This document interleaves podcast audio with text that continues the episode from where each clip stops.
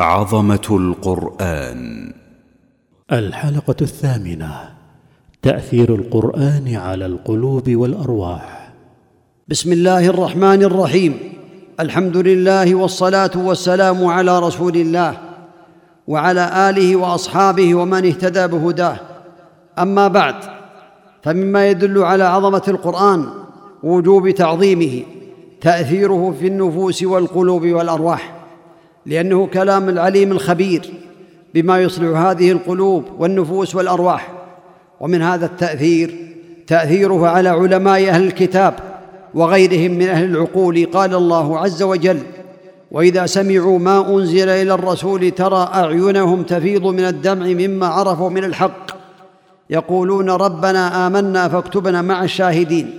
هؤلاء العلماء إذا سمعوا هذا القرآن العظيم الذي أنزل على النبي عليه الصلاة والسلام يبكون فتفيض أعينهم من الدمع مما عرفوا من الحق لأن الله نور قلوبهم وفهموا هذا الكلام وهم عقلاء علماء فانتفعوا بما أنزل على النبي عليه الصلاة والسلام. الذين أوتوا العلم من قبله يتأثرون به كذلك.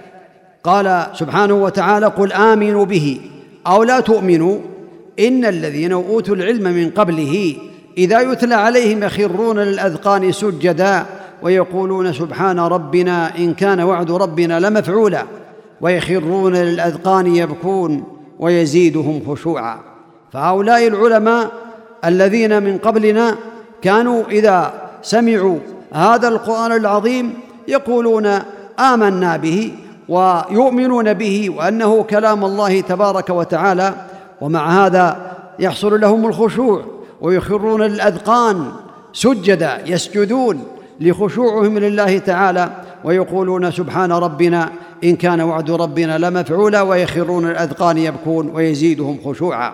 وهذا من فضل الله تعالى عليهم من فضل الله وإعانته وتوفيقه لهم أن أصلح قلوبهم وجعلها تعي هذا القرآن العظيم. كما قال سبحانه في الذين أنعم الله عليهم إذا تتلى عليهم آيات الرحمن خروا سجدا وبكيا. فقال أولئك الذين أنعم الله عليهم من النبيين من ذرية آدم وممن حملنا مع نوح ومن ذرية إبراهيم وإسرائيل وممن هدينا واجتبينا. إذا تتلى عليهم آيات الرحمن خروا سجدا وبكيا. هؤلاء الأنبياء عليهم الصلاة والسلام الذين ذكرهم الله تعالى في سورة مريم يبين سبحانه وتعالى أن هؤلاء وأتباعهم إذا سمعوا هذه الآيات خروا سجدا وبكيا ومن علامات كمال الإيمان التأثر بالقرآن. كما قال الله تعالى إنما المؤمنون الذين إذا ذكر الله وجلت قلوبهم وإذا تليت عليهم آياته زادتهم إيمانا وعلى ربهم يتوكلون. والمؤمنون الصادقون تقشعر جلودهم عند قراءة القرآن كما تقدم. كما قال الله عز وجل الله نزل أحسن الحديث كتابا متشابها مثانيا تقشعر منه جلود الذين يخشون ربهم ثم تلين جلودهم وقلوبهم إلى ذكر الله ذلك هدى الله يهدي به من يشاء ومن يضلل الله فما له من هاد. الصادقون تخشع قلوبهم لذكر الله كما قال الله تعالى ألم يأن للذين آمنوا أن تخشع قلوبهم لذكر الله وما نزل من الحق؟ ولا يكونوا كالذين أوتوا الكتاب من قبل فطال عليهم الأمد فقست قلوبهم وكثير منهم فاسقون. قال عبد الله بن مسعود رضي الله عنه ما كان بين إسلامنا وبين أن عاتبنا الله تعالى بهذه الآية ألم يأن للذين آمنوا أن تخشع قلوبهم لذكر الله إلا أربع سنين؟ وكذلك ثبت من قول عامر بن عبد الله بن الزبير وهذا يدل على عظم شأن الصحابة رضي الله عنهم وأرضاهم وأنه ينبغي للمسلم أن يتأمل القرآن ويخشى عند قراءته ويتدبر القرآن كما سيأتي.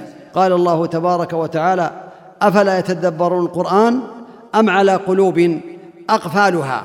وقال تبارك وتعالى أفلا يتدبرون القرآن ولو كان من عند غير الله لوجدوا فيه اختلافا كثيرا. فينبغي للمسلم أن يعنى بقراءة القرآن وأن يتدبر ما يقرأ حتى يخشع وحتى يحصل على الثواب العظيم ويحصل على الأجر الكبير من الله تبارك وتعالى. أسأل الله تبارك وتعالى بأسمائه الحسنى وصفاته العلى أن يجعلني وإياكم من الذين يستمعون القول فيتبعون أحسنه. إنه ولي ذلك والقادر عليه. وصلى الله وسلم وبارك على نبينا محمد وعلى آله وأصحابه وسلم تسليما كثيرا. جزى الله الشيخ خير الجزاء وجعله في ميزان حسناته. والسلام عليكم ورحمة الله وبركاته.